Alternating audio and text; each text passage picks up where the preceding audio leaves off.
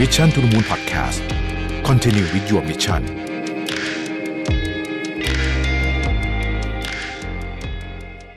สวัสดีครับ ยินดีต้อนรับเข้าสู่ Mission to the Moon Podcast นะครับคุณอยู่กับประวิทย์หานอุตสาหะครับ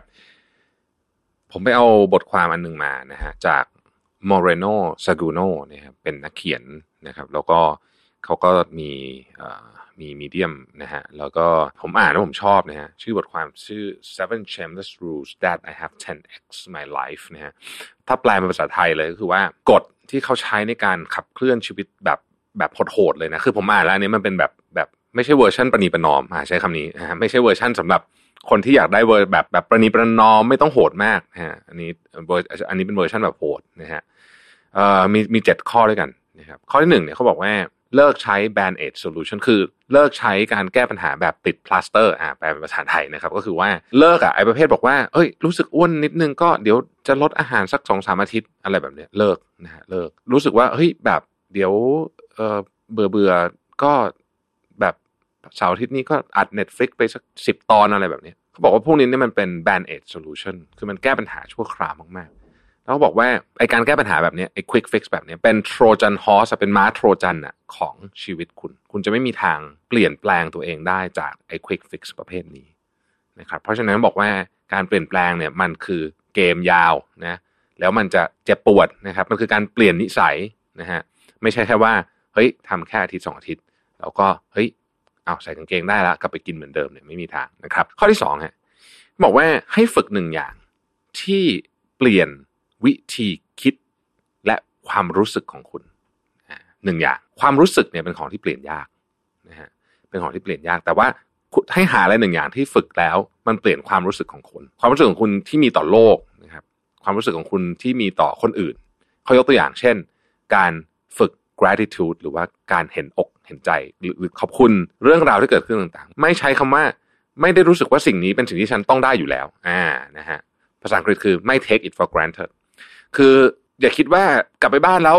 รู้สึกว่ามีข้าวมีข้าวกินมีที่นอนสบายมีแอร์แล้วก็รู้สึกว่าพวกนี้ของพวกนี้มันเบสิกฉันต้องได้อยู่แล้ว ฉันมีรถขับ ฉันมีนู่นมีนี่ต้องได้อยู่แล้ว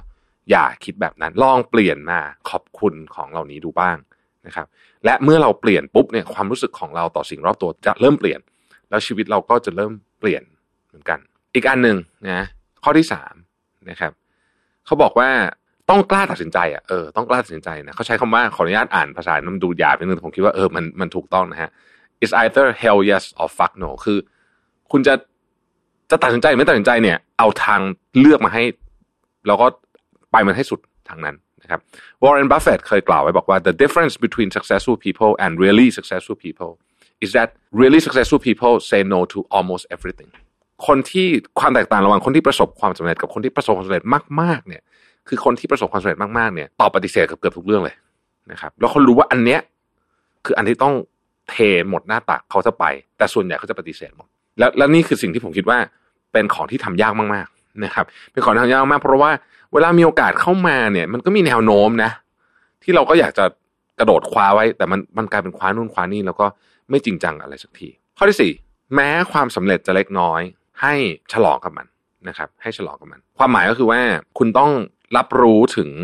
เวลาตัวเองทำอะไรได้ดี เพราะการที่เรารับรู้ถึงเวลาตัวเองทำอะไรได้ดีเนี่ยนะฮะสมองเรามันจะอยากทำแบบนั้นอีก ถ้าเรารู้สึกว่าฉันทำแล้วก็เอางั้นนดีก็ผ่านไปทันทีเลย โดยไม่ได้สนใจว่ามันมันเป็นอะไรเนี่ย มันทำให้เราแบบในที่สุดมันจะไม่มีแรงข้อต่อไปข้อที่ห้าใช่ไหม heal from your past or you get stuck with it นะครับเขาบอกว่าคุณจะต้องหายจากแผลเจ็บปวดในอดีต ไม่งั้นคุณจะอยู่กับมันไปตลอด นะฮะคือเขาบอกว่าทุกคนน่ะมันมีอดีตทั้งนั้นอะนะครับ มีเรื่องที่เรารู้สึกเป็นแบบคล้ายๆ กับเป็นแผลเป็นในใจนะคือ แผลในใจมันอยู่นานไม่แพ้แผลเป็นข้างนอกนะครับ หรือบางทีนานกว่าด้วยแผลเป็นข้างนอกบางทียังหายเร็วกว่านะบางคนเนี่ยจะมีแผลในใจอยู่ แล้วก็อยู่ตลอดเลยแล้วก็แล้วก็สลัดมันไม่หลุดสักทีนะครับ ยกตัวอย่างเช่น อาจจะเคยทำธุรกิจแล้วเจ๊งนะสมมตินะครับ สมมตินะแล้วหลังจากนั้นก็คือกลายเป็นคนที่ไม่มีความมั่นใจตัวเองไปเลย นะครับ ซึ่งมันก็อธิบายได้แหละ เพราะว่าในตอนที่ทำตอนนั้นมันก็คงรู้สึกเสียเซลล์จริง ๆ นะครับ แต่ว่าแต่ว่าถ้าเราไม่หลุดจากมันถ้าเราไม่ยอมว่าเฮ้ย อันนั้นมันคือเรื่องเก่า เรียนรู้เฮ้ยเราทำมาจนเจ๊งเนี่ย มันไม่มีทางเลยที่เราจะจะผ่านจุดนั้นมาได้ C.S. Lewis เนี่ยเขาบอกว่า you can't go back and change the beginning but you can start where you are and change the ending คือเรื่องที่เกิดขึ้นมาแล้วอะคุณทำอะไรไม่ได้แล้วล่ะ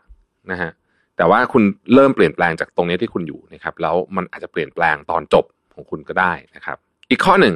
นะครับเขาบอกว่าอะไรที่คุณทำอยู่แล้วมันดีนะครับพรุ่งนี้ทำอีกนะพรุ่งนี้ทำอีก มีคนหนึ่งชื่อดารัชมหานีนะฮะเขามีชื่อเล่นว่า Mountain Man of India เรียกว่าเป็นคนที่ได้สร้างวีรกรรมจนกระทั่งหน้าของเขาเนี่ยไปอยู่บนสแตมนะฮะขนาดนั้นเลยนะครับ คือเรื่องของเรื่องคือว่า หลังจากที่ภรรยาของเขาเสียชีวิตเนี่ยนะครับเพราะว่าเขาไม่สามารถที่จะพาภรรยาของเขาเนี่ยไปที่โรงพยาบาลได้ทันนะนึกถึงอินเดียนะครับอินเดียเป็นประเทศที่ใหญ่ แล้วก็ไอ้พวกความเจริญมันไม่ได้ไปถึงทุกที่นะครับเขาก็เลยตัดสินใจที่จะร่นเวลานะฮะจากหมู่บ้านของเขาเนี่ยไปถึงอีกหมู่บ้านหนึ่ง ในเวลา 22 ปีเนี่ยนะครับเขาต้องใช้คำว่าขุดถนนคล้ายๆ กับสร้างขุดถนนที่เป็นหินนะนะฮะกว้าง 9 เมตรนะครับ ลึก 8 เมตรนะฮะยาว 110 เมตรนะครับ ใช้แค่ค้อนกับไอ้คล้ายๆกับลิ่มอะแค่นั้นเองนะฮะแค่นั้นเองจริงๆนะครับยี่สิบยี่สิบสองปีเขาก็ทำสำเร็จฮะสร้างถนนขึ้นมาทำให้เขาสามารถที่จะไปในหมู่บ้านนั้นเร็วขึ้น เพื่อให้ถ้าอนาคตมีใครจะต้องไปโรงพยาบาลก็จะไปได้เร็วขึ้นนะครับบทเรียนเรื่องนี้ตรงไปตรงมามากบิลเกตส์เคยพูดไว้คำหนึ่ง ซึ่งผมว่าจริงสุดๆเขาบอกว่า most people overestimate what what they can do in one year and underestimate what they can do in 10 years นะฮะนั่นหมายความว่าเรามักจะคิดว่าไอ้สิ่งที่เราทำอะระยะสั้นเนี่ยมันจะต้องผลออกมาเยอะนะคือทำนิดนึงเฮ้ยมันจะต้องผลเยอะดิฉันทำไอ้นี่ตั้งสามเดือนแล้วไม่เห็นผลเลยเนี่ย อันเนี้ยคนเรามักจะ overestimate นะครับหรือลงทุนอย่างเงี้ยบอกเฮ้ยโหลงทุนไม่ต้งปีก็ไม่รวยเลยนะฮะแต่คนจำนวนมาก underestimate ก็คือ ให้ความสำคัญกับของที่ระยะยาวกว่านั้น พอลงทุนปีหนึ่งไม่เห็นผลก็เลิกไปนะฮะแต่หารู้ไหมคนที่ลงทุนต่อไป 10 ปีเนี่ยโอ้โหผลตอนนั้นนี่มันแตกต่างมหาศาลนะครับ เพราะฉะนั้นการสร้างนิสัยที่ดีจะเป็นประตูสู่ทุกสิ่ง ถ้าคุณต้องการ financial freedom คุณต้องสร้างนิสัยในการใช้เงินที่ดี การเก็บเงินที่ดีนะครับถ้าคุณต้องการร่างกายที่แข็งแรง คุณต้องสร้างนิสัยในการดูแลร่างกายที่ดี และสำคัญที่สุดก็คือ ความสม่ำเสมอ ของพวกนี้ใช้เวลาแล้วก็ใช้เวลาเยอะด้วยนานด้วย ถึงจะเห็นผล แต่มันต้องทำข้อสุดท้ายนะครับ ความคาดหวังของคนอื่น ไม่ใช่หน้าที่ของคุณที่คุณจะต้องไปเติมเต็มให้ มีคนจำนวนมากนะฮะทำตามสิ่งที่คนอื่นคาดหวัง ไม่ว่าจะเป็นใครก็ตาม ในที่สุดพอผ่านไปถึงวัยหนึ่งอะที่มันไม่ทันแล้วอะก็จะรู้สึกเสียใจ เพราะฉะนั้นเนี่ยไม่ว่าจะเป็นอะไรก็ตามเนี่ยนะครับ งานเรื่องอะไรก็ตามเนี่ยนะฮะอย่าเติมเต็ม ความคาดหวังของคนอื่น เพราะในที่สุดแล้วเนี่ยเราเองเนี่ยจะเป็นคนที่เสียใจที่สุด เพราะฉะนั้นถามตัวเองดีว่าไอ้ที่ทำอยู่ตอนนี้เนี่ยนะฮะเป็นสิ่งที่ทำเพื่อตัวเองตามความที่เราสิ่งที่เราหวังหรือเป็นสิ่งที่เราทำเพื่อความคาดหวังของคนอื่น เพราะมันกลับมาแก้ไม่ได้ เราเคยได้ยินนะเขาบอกว่าเรามีชีวิตสองชีวิตชีวิตที่สองเนี่ยคือตอนที่เราเรียนรู้ว่าเฮ้ยเรามีแค่ชีวิตเดียวเท่านั้น เพราะฉะนั้นเนี่ยมันเป็นหน้าที่ของเราที่เราจะ take control ชีวิตของเรานั่นเองนะครับ ขอบคุณที่ติดตาม Mission to the Moon นะครับแล้วพบกันใหม่พรุ่งนี้ สวัสดีครับ Mission to the Moon Podcast Continue with your mission